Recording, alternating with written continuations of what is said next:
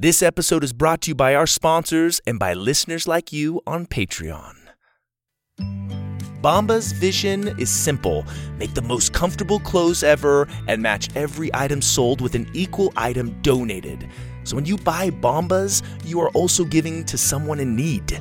Bombas has designed their socks, shirts, and underwear to be the clothes you can't wait to put on every day.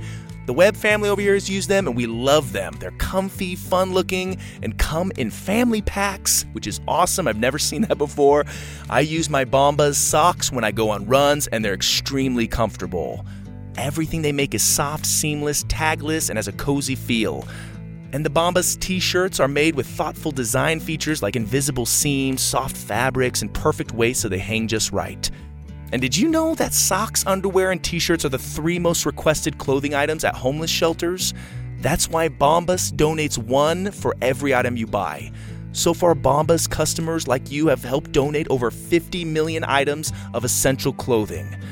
Go to bombas.com slash purple rocket and get 20% off your first purchase. That's B-O-M-B-A-S dot com slash purple rocket for 20% off bombas.com slash purple rocket. Parents, school's out, summer's here, and the kids are back at home with a lot of free time. Go wild with wonder this summer without school. Enroll in a fun, flexible learning experience with over 140,000 online classes and camps for every kid with any interest. Look, as a fellow parent, I get the pressure of finding something engaging and useful for our kids to do over the summer break. OutSchool can help keep them engaged and their minds stimulated and their imaginations firing. They offer every kind of class you can imagine from entrepreneurship to freestyle dancing to art, even magic lessons. There's something for kids of all ages, grades, and interests. We homeschool in the Webb House, and we plan to get Aurora and Cohen signed up with some OutSchool activities to keep them engaged in a fun way and help them explore their talents and maybe discover some new ones. OutSchool will have your kids loving to learn and having fun doing it. Head over to outschool.com slash purple rocket and use code purple rocket to learn all about OutSchool summer programs and save $15 on your child's first class. That's O-U-T-S-C-H-O-O-L dot com slash purple rocket to save $15 on your child's first class. Outschool.com slash purple rocket, code purple rocket.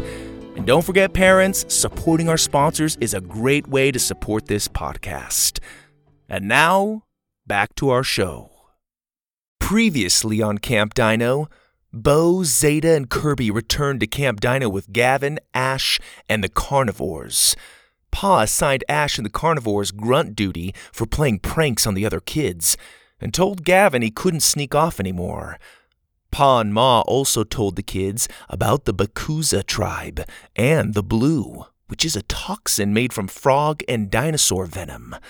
At the end of the day, Bo found a bag full of dinosaur eggs in Dr. Rex's shed. And now for episode 13 Tuku's Stash. The Purple Rocket Podcast presents Camp Dino.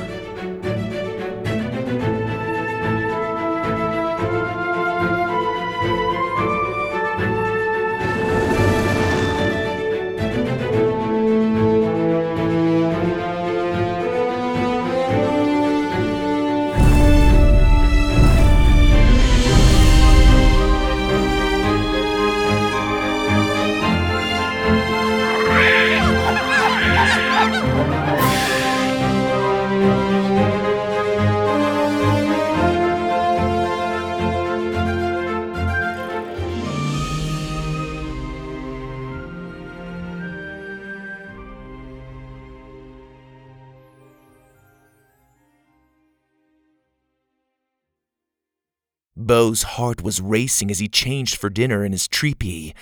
What was Dr. Rex doing with all those dinosaur eggs? He wondered. Were they just a few he set aside to take care of himself? No matter how hard he tried, he couldn't get the image of the bulging bag out of his mind. He thought about it all the way back to the galley where Zeta and Gavin were waiting for him. Gavin was tossing donuts at Shoot, Toot, and Scoot and trying to get the donut holes over their horns. Scoot and Toot already had a couple on each horn, but not Shoot. He was too good at chomping the donuts out of the air. Gavin was too focused with his dino donut ring toss to look up when Bo walked over. What took so long? Zeta asked, as Bo sat down with his plate of Sloppy Joe's spicy jambalaya. Dr. Rex needed help with something, Bo said, staring at his food. Zeta and Gavin exchanged a look. What did he need help with? Zeta asked. You look like you just found out Dr. Rex is actually a dinosaur disguised as a human. You shouldn't be so surprised. Bo glanced over his shoulders and then leaned across the table. I was helping him put together a piece of one of the tournament's obstacles. Zeta smacked the table. Ah, no fair! I want to see what we're up against. Zeta, it was just a log rope bridge. That wasn't even the crazy part. After I helped him, he told me to go grab some root beers from the shed out back. When I went outside, there were two sheds. I went into the wrong one, and Buck and I found. He checked his surroundings again a bag of eggs. Gavin stopped tossing donuts. Buck took full advantage and started gobbling them out of his hands.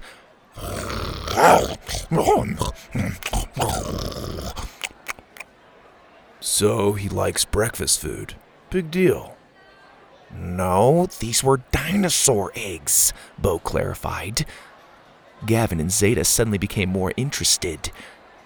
Maybe they were the shells of the hatched eggs, Zeta suggested. Nope, they were still warm. I felt one wiggle. Buck's the one that sniffed them out. I'm almost positive it's the same bag we saw Kirby coming back with from the jungle that day. Gavin shrugged. So? So, Bo continued, where are they getting these eggs? Is there a place in the jungle where they're kept? Maybe the Camp Dino counselors and the Bakuza have to try to beat each other to the spot. I've seen most of the jungle around here, Gavin said. There's no spot. I think, Zeta said skeptically, that you found a stash of old eggs that Dr. Rex is just collecting and your imagination got the best of you. Did someone say Dr. Rex? came Sloppy Joe's sing song voice. All the kids jumped. Sloppy Joe was standing behind them with an ice cream cart full of tubs of ice cream, toppings, and bananas. She wore a banana print apron and a big silly banana hat that wiggled as she spoke. Oh, we were just saying. Bo's brain sputtered. How amazing Dr. Rex is, Zeta finished for him. Sloppy Joe's pudgy face perked up. Oh, isn't he wonderful? Oh, I adore Dr. Rex. We know, all three kids said at once. yes, well, we're all lucky to have that man around. He's smart, brave, kind. Wait for it, Zeta mumbled. And handsome. There it is. Sloppy Joe was now gazing off and sighing. Oh, can I, uh. Gavin pointed to the ice cream. Oh dear, of course. Tonight's treat is a tropical banana split with fresh bananas from the jungle. She handed the kids each a banana split made with huge bananas, different flavors of homemade ice cream, and topped off with fresh coconut, mango sauce, pineapples, and chocolate. She even handed Buck and the triplets their own giant banana split to share. Shoot accidentally skewered one of the big bananas on a horn and struggled to bite at it.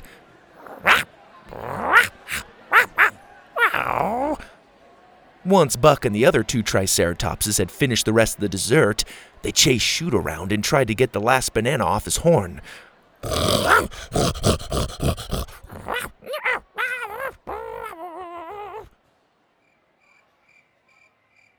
After dessert, the kids took their dinos to the gathering hut for the nightly bonfire.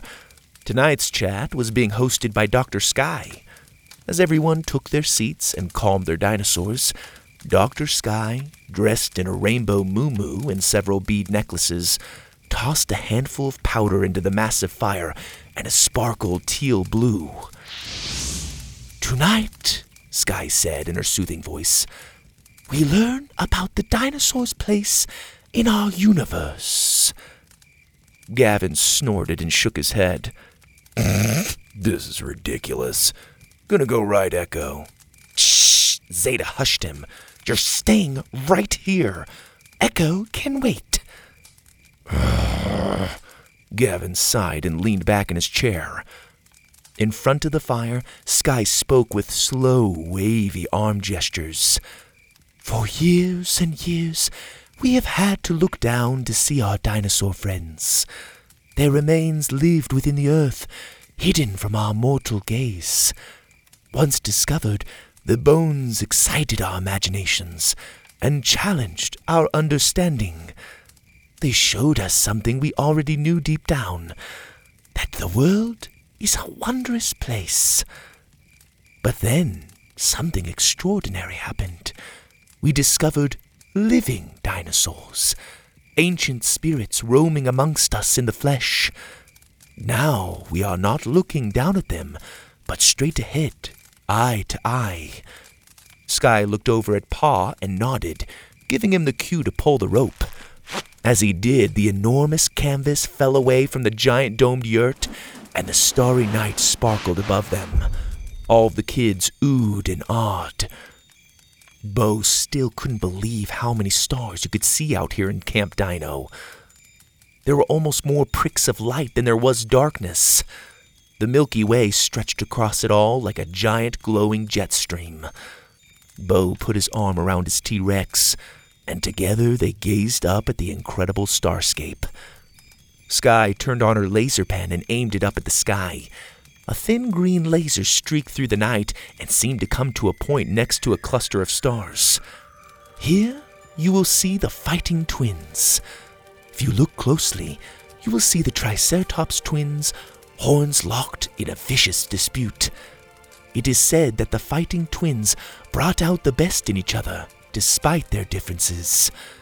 They are a symbol of fierce unity. Bo tilted his head and finally saw it. The constellation of stars curved and came to points and shapes that did in fact look like two triceratopses locking horns. Look, you guys, they look like you, Zeta said, corralling the triplets onto her lap and pointing up at the constellation. Shoot, Toot, and Scoot cooed lovingly, and then just as quickly started locking horns themselves.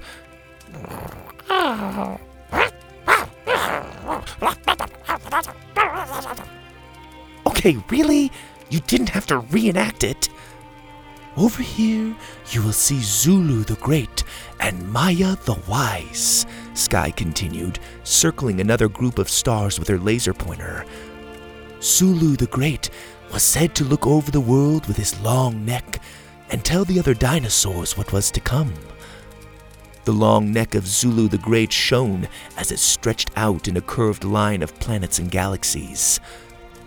Maya the Wise flew over the world, taking in the grand picture and sharing her understanding that we are all one giant family. Bo helped Gavin see the shape of the mighty Pteranodon in the stars. It twinkled majestically, just like Echo. And here, directly above us, all of the kids lean their heads back to follow the laser, is Galifar the Guardian. Legends tell of a powerful Tyrannosaurus Rex that shared his power, bravery, and energy with all the creatures of Earth to fill them with life and purpose. Look, Buck, it's you. Bo said, pointing up at the constellation. After a few seconds of staring with his head tilted, Buck finally recognized the shape and started howling at the sky.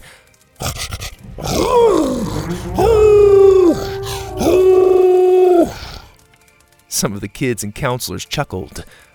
You see, children, Sky said, we have seen the dinosaurs below us, in front of us, and now above us. They are our past, present, and future. We must look to them to know the best way forward. Their ancient spirits are seasoned and wise. Their collective life experience is part of what makes them so special, and they offer it to us freely. We must care for them, work with them, love them, and they will lead us down the truest path that will bring out the best in all of us.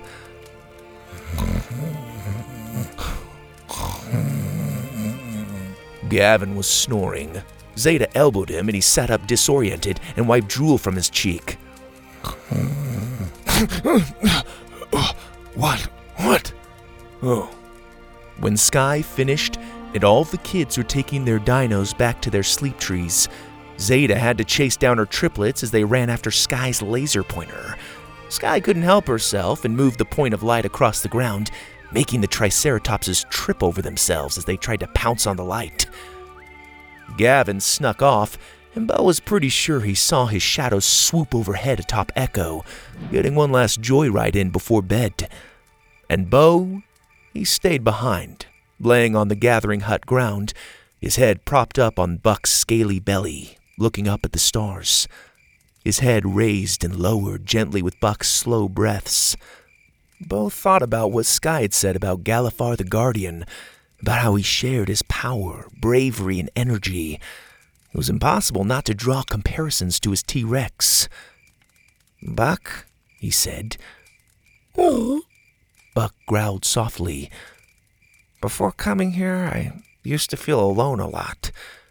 I never had a friend to watch out for me. I don't feel that anymore. Buck turned his head and licked Bo's face. Jeez, your tongue is huge, Bo laughed. Buck growled and started licking him repeatedly.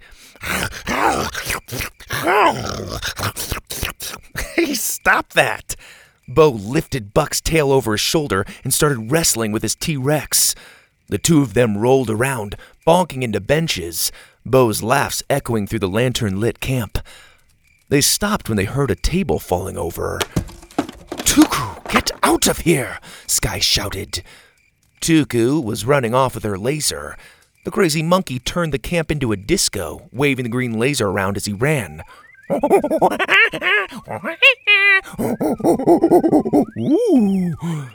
Bo watched him go and shook his head. Tuku literally stole from everyone. As annoying as he was, Bo had to admit he was the ultimate scavenger. As Tuku disappeared into the trees, an idea suddenly came to him. That's it, he whispered. He whistled for Buck to follow, and the two of them headed off for bed. The next day, Bo got up early, stuck a bunch of shiny coins in the crown of his hat, and headed down his sleep tree. After last night's wrestling match, Bo realized he'd been dragging Buck around and getting after him too much. It'd be nice to have a little time to just play around for once. So, while the clouds were just starting to turn orangish pink from the rising sun, he untied Buck and played a game of fetch using a big stick he found nearby. Buck was having a blast, jumping over ferns, pouncing on the stick, and bringing it back.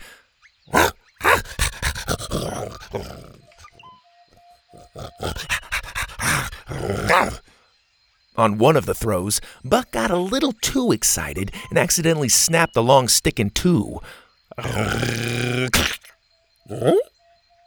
Don't worry, I'll grab another one, Bo said, rubbing the T Rex's head. As he looked around, he saw Zeta walking over, dragging a walking stick across the ground. Shoot, Toot, and Scoot were obediently following the line it traced. You're up early, she said, walking over. Buck and the triplets wrestled. Yeah, I figured I'd get up before breakfast and spend a little time hanging out with Buck. We haven't done that enough. Zeta smiled. Good. I can tell he appreciates it. She laughed as Buck kept excitedly jumping up and licking their faces.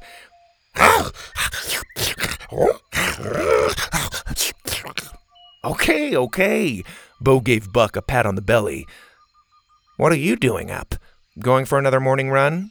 No, Zeta shook her head. I'm trying to practice for the tournament in a couple days. I still don't think they're ready. She looked at her triceratopses who were now wandering in different directions. Buck was struggling to keep them corralled. Bo chuckled at Scoot, who was trying to hide from Buck and nap under a big jungle leaf. You're worrying too much, Bo said. Who cares about the competition when we've got a bunch of Bakuza warriors out there? I can't help myself. I want to win, and having three dinos to work with is not going to make that easy. What's with the hat, by the way? You hoping a bunch of coins will ward off the Bakuza? I wish. I got an idea last night, and I want to test it out. We'll see if it works later. Zeta smiled. This should be interesting. I hope so. I'll go wake Gavin up and meet you over at the galley for breakfast. Mmm, smells like French toast. Sounds good. See you there. Behind them, a girl picked up the long stick Buck had chewed in half. Hey, what happened to my walking stick? Bo's eyes bounced from side to side. Uh, oh man, who would do such a thing? Then he quietly whispered to Buck, Hurry, go, go, go, go, go, go. Bo climbed up his sleep tree and shook Gavin's treepee to wake him up. Gavin responded by throwing a shoe at Bo's head, mumbling something that sounded like, Get out of here. So Bo told him they'd save him some breakfast and headed off to the galley. Sure enough, Gavin arrived late for breakfast, but not as late as usual, which was a pleasant surprise. Bo and Zeta were even able to talk him into attending the day's classes with them. Gavin wasn't too thrilled about the idea. In all his years at Camp Dino, he'd never once sat through an entire class. Bo could tell it was taking Gavin all of his mental stamina not to turn around and bolt during their arena training with Helga. It didn't help that their training consisted of 15 minutes of sprint drills with their dinosaurs, and the rest of the hour was spent doing grunt work, helping Helga get ready for the tournament. They rolled around water jugs. They tied vines together. They even loaded bags of sand into a trailer, although Bo was pretty sure that had nothing to do with the tournament and everything to do with Helga getting satisfaction from watching them struggle. The dinosaurs pulled supplies around like work mules and helped load the trailers. Even they were groaning irritably. Lift with your legs, Tasha, Helga barked. I've seen monkeys carry more sand than you. Helga was especially brutal with Ash and his carnivores. She gave them the worst tasks, which included shoveling dino poop off the arena track. Ash looked more bitter than ever. Bo was sure he was debating whether or not to fling a shovelful at Helga by the way he was glaring at her. Gee, she's really giving it to them, isn't she? Zeta said, watching the boys work after class.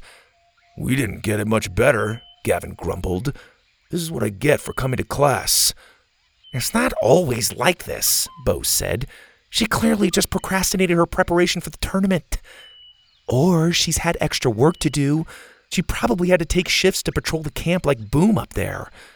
Bo looked up and saw Boom marching along the arena's perimeter, holding on to his ammo belt and scanning the area robotically, as if his head was on a swivel. Here are the boxes you requested, Helga, Dr. Rex said, setting down a box at Helga's feet. Helga didn't even look up from her clipboard. Very good, Dr. Rex. Thank you. Uh, all right. Dr. Rex tried to hide his disappointment as he turned to leave. Oh, hey, Zeta. Gavin. Bo. He gave Bo a strange, lingering look as if there was something else he wanted to say. Instead, he just say, Good on ya. And he headed up the stairs.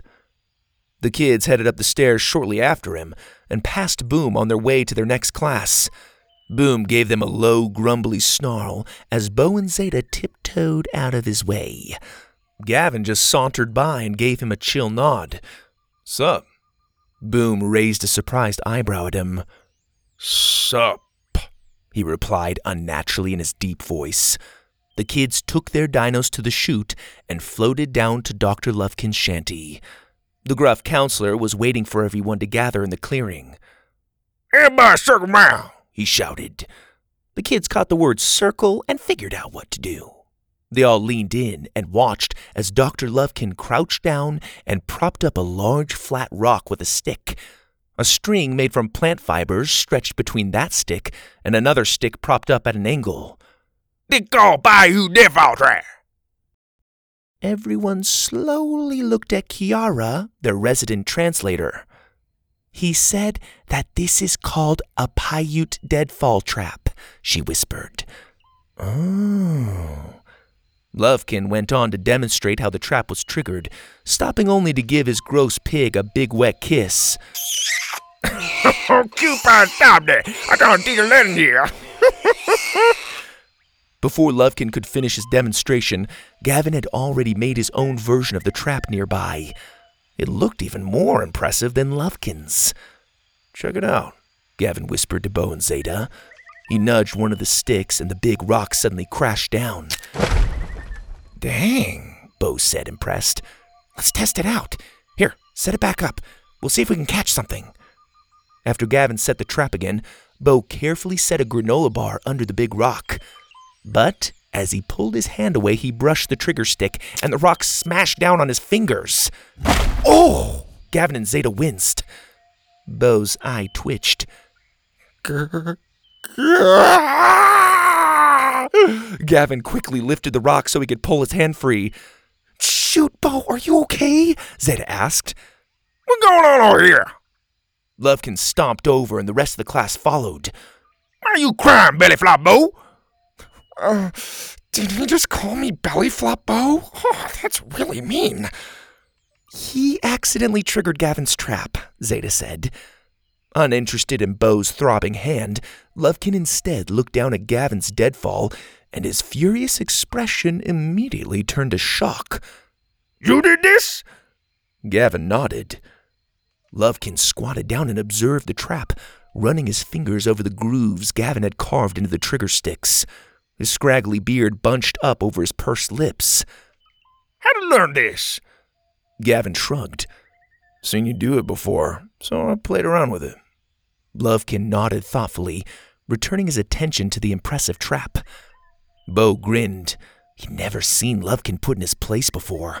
It was extremely satisfying seeing the caveman at a loss for grunts. Bo remembered catching Gavin spying on Lovekin's fire-making class. This was probably the only class he'd ever partially attended up until today. Seeing as Lovekin was in a seemingly pleasant mood, Bo thought he'd press his luck. Have you ever made a sand trap before? he asked. Lovekin slowly looked up at him and frowned. Sand traps. Yeah, we saw them in the jungle. Can you teach us how to make one?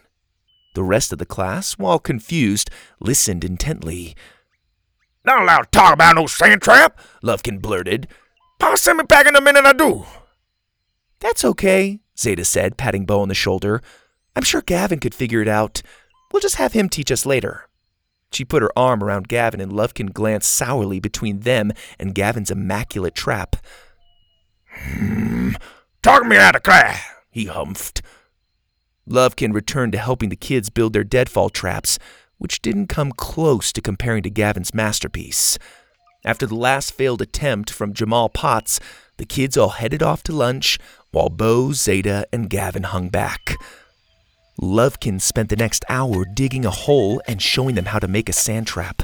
The lesson was purely self indulgent, Lovekin taking every opportunity to grunt about how amazing his version was, and occasionally letting slip that his was much better than the Bakuza's. Gavin looked on with interest, absorbing every detail of the complicated trap. Bo had never seen him so captivated. Once it was finished and properly demonstrated with great gruff gusto from Lovekin, they thanked him and started heading back towards the chute. Bo kept peering into the trees. What are you looking for? Zeta asked. You keep doing that. Ah, there he is, Bo whispered. Stay here. Gavin and Zeta watched as Bo dramatically tiptoed towards a boulder, set his coin lined fedora hat on it, and quickly tiptoed back over to them. Finally getting rid of it? Gavin said. What? No, never. Just watch. Here, crouch down. They hid behind a tall fern and did their best to keep Buck and the triplets quiet. Zeta shrugged at Gavin behind Bo's back. Bo kept staring intensely at his hat as if it were about to explode. After a minute went by, Zeta rolled her eyes. Bo, can we? Shh! Bo hushed her and pointed. The bushes by the boulder were moving. A few seconds later, Tuku emerged, wearing one of Dr. Sky's bead necklaces and a pair of Pa's green suspenders. He's mine, Gavin growled. No, no, no, no, no, no, hold it. Bo held up a hand. Just watch. Tuku was sniffing the hat and poking at the coin sticking out of its crown. Oh, huh? Oh. He picked it up and tried it on.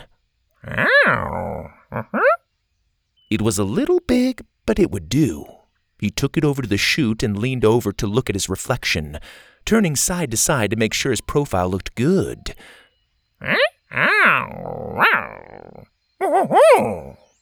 Satisfied, he chirped happily and then ran off into the bushes.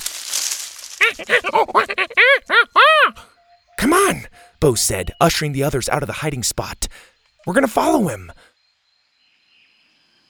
Staying low, they ran through the jungle, trying to keep Tuku in sight. Tuku would sometimes climb up a vine and swing between tree canopies, howling happily as he went. He almost dropped the hat twice, but each time it fell, the monkey caught it with his toes. On he went, deeper and deeper into the jungle. Zeta was really putting her triplets to the test, quietly coaxing them on and carrying Scoot when she refused to run. Where are we going, Bo? She asked as they were deep enough to lose sight of the camp. You'll see, Bo said.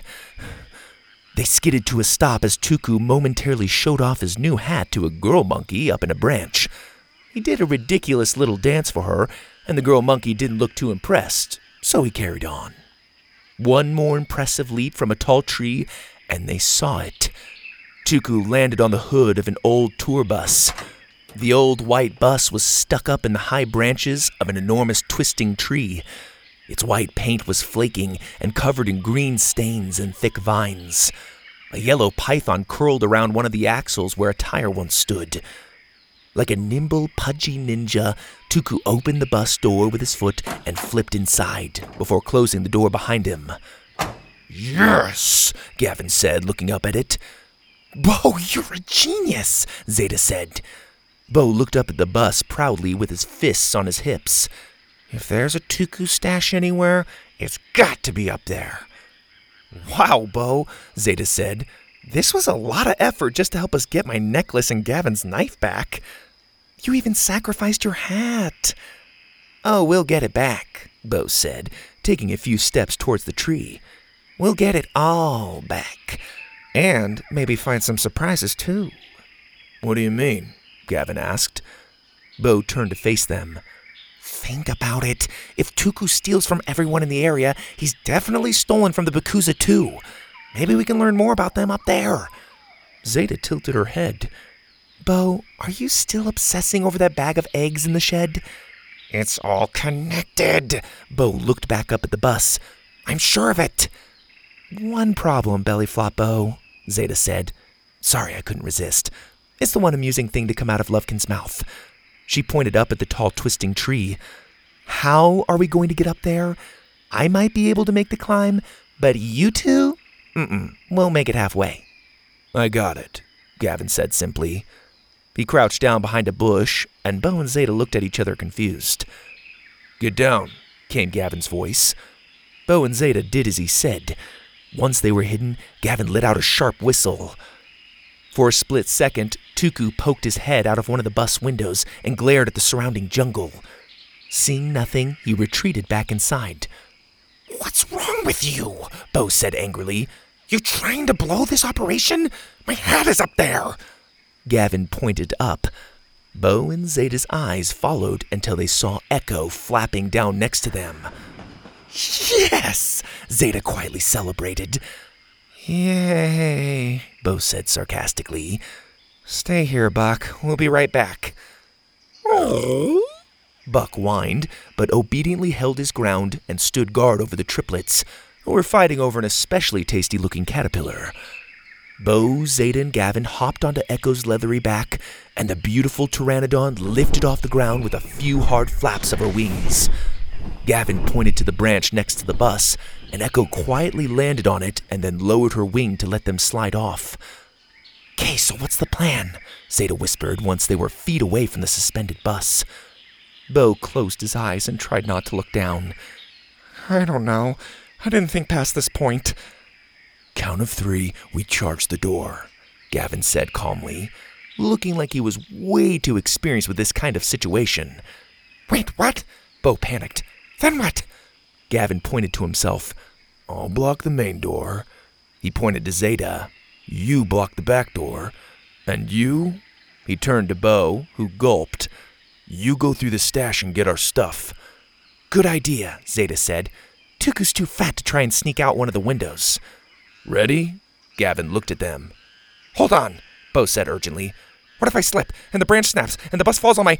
Go! Gavin bolted for the main door while Zeta climbed up onto the bus roof and dropped down in front of the back door, holding herself up on the flimsy back bumper. Gavin pried the main door open. Let's go! He shouted back at Bo. Tuku was already shrieking inside. Bo carefully stepped across the branch and jumped through the open door into the bus. Oh, the inside smelled terrible. Like old food and stinky feet. But the decor was much more impressive. Beads, posters, blankets, and trinkets were strung between the walls. Benches were turned to face one another, allowing a couple of chattering spider monkeys to enjoy an afternoon chat. You couldn't even see the floor of the bus from all of Tuku's treasures. His collection was immense. It was an incredible stash of random stuff.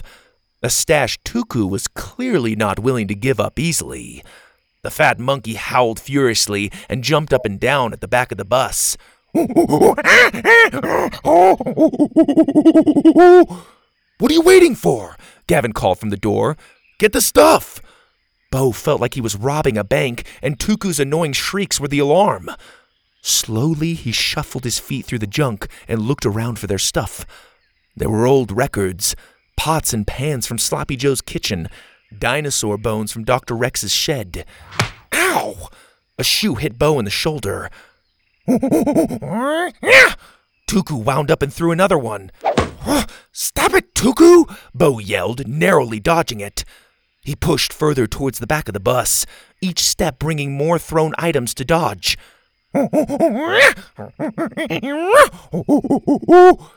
The other monkeys were small enough to flee out the windows. Tuku wasn't so lucky. He turned and tried to open the back door, but Zeta held it shut from inside. Bo spotted Gavin's knife nearby. It was stashed next to what had to be a collection of Kirby's machetes. He grabbed it and took a frisbee to the throat. Seriously? he coughed. He scanned the piles frantically for Zeta's necklace. There it was, on the head of one of Helga's practice dummies. He grabbed it and tucked it into his pocket. A lantern whizzed overhead.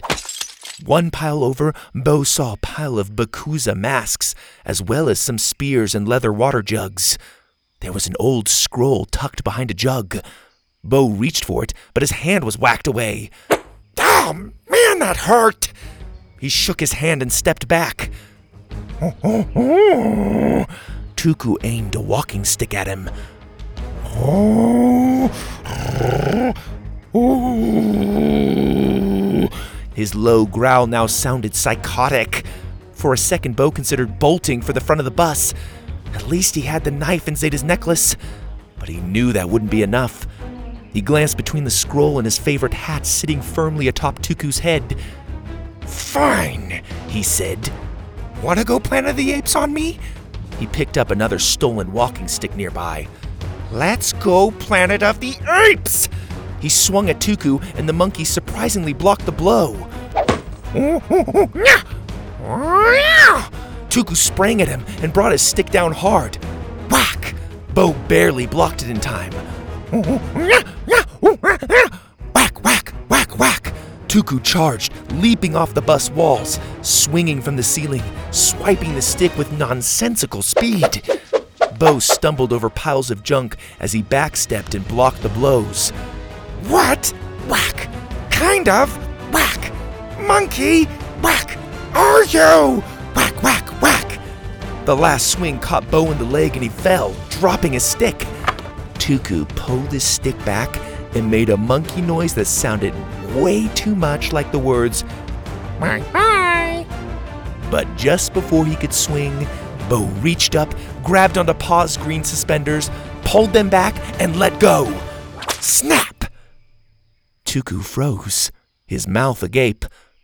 He looked down at his aching monkey nipples and then back at Bo.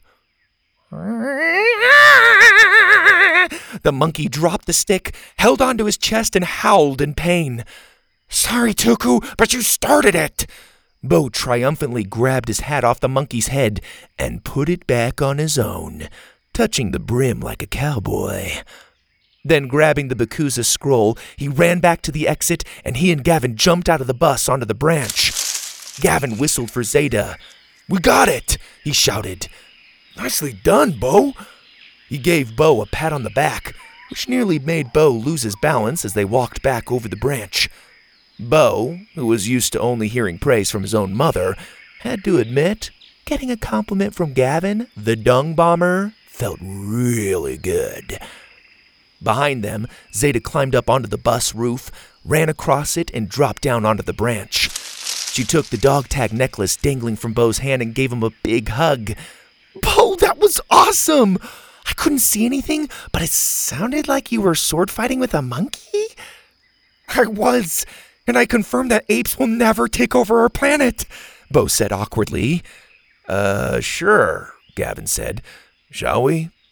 He helped Bo and Zeta onto Echo's back, and the Pteranodon flew them back down to the ground, where Buck and the triplets were waiting for them.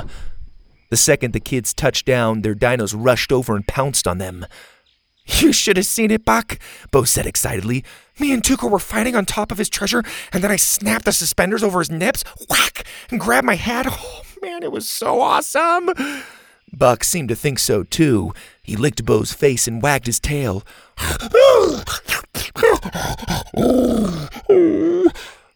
What's this? Zeta said, setting down Toot and picking up the Bakuza scroll.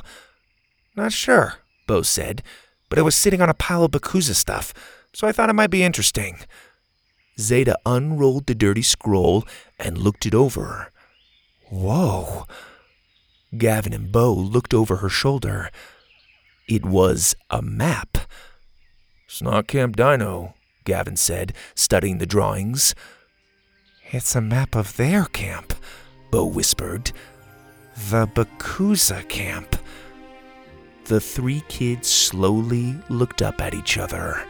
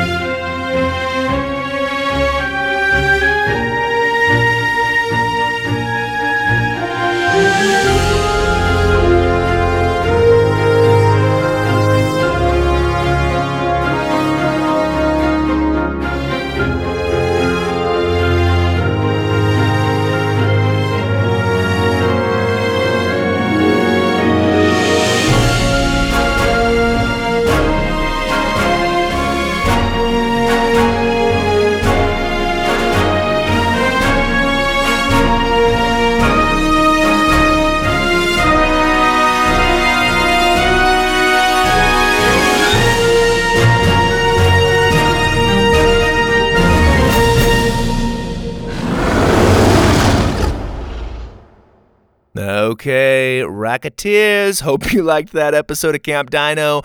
I think we've got a few episodes left. We're getting super close to the climax. I want to take a second to thank some of our patrons Max, Nora, and Theo, who also live in Utah. Thank you so much, you guys, for supporting the show. I love getting the feedback and also patrons Alec and Jack from Canada and currently living in Colorado. You guys just moved to Colorado? We lived in Colorado. My wife Sarah's from Colorado. I'm curious what part. We were in Castle Rock. I think you guys will love Colorado. Canada is beautiful. Colorado was a good choice. It's an awesome place. Hope you're adjusting. I also want to thank some other patrons from Canada, from Oakbank, Manitoba, Alex and Isabel. Thank you so much for your support. And your mom referred to the Purple Rocket podcast as the PRP. And that's not the first time I've heard that. It's got a nice ring to it. I kind of like that, the PRP. It's like BRB, be right back. But it's, yeah, I kind of like it. I dig it. Thanks so much, Catherine, Alex, and Isabel, for listening. Thank you so, so much. And I've received uh, some feedback from Patreon mom that said, Thank you so much for creating such a fun and entertaining audio experience that the whole family can enjoy. Your stories have really been a bright spot in a rough year for us as a family. That right there means a ton. Thank you so much for that feedback. And I've heard that from some of you who've said that the pandemic has been really tough on you and your family. It's been tough on all of us in different ways. And so to hear that these stories have been a bright spot, have been a way to escape that in a sense, is really special. Thank you so much for that feedback. I love it. I also loved the drawings I received. Arian sent me one of me. Uh, I usually get some of the characters, and Arian sent this really impressive drawing of me. Thanks so much, Arian. I love it. And Gianna sent me a drawing of Buck. Gianna, that picture of Buck is amazing. He looks nice and fat, like he's probably full of a bunch of pancakes. Love it. Love it. I also want to thank really quick Anastasia and her mom Andrea for your support and for telling your friends about the podcast. Rocketeers, that's one of the biggest compliments you can give me is to spread the word. Tell your friends and family about the podcast and help our Rocketeer community grow. I love it. I want to share a couple reviews from Apple Podcasts. This one's from Jackson and Elliott. It says the best podcast ever. The podcasts are the best. Me and my brother love them all. We listen to them every night and always can't wait to hear the next one. My favorite is Space Train and my brother's favorite is Camp Dino. Thanks for making this awesome, awesome, awesome podcast. Ah, I love it. Uh, awesome three times. It's just like amplified when I read it. Uh, all those exclamation marks. Thank you. Another one says yes. That's the subject of the, of the review. He's just yes. Me and my friends really like this podcast. Could you maybe do a story that is Emerald from Winglings later in life? The perspective of that, uh, and she can have this amazing adventure. It'd be so cool. Ten out of ten. Uh, would most listen again.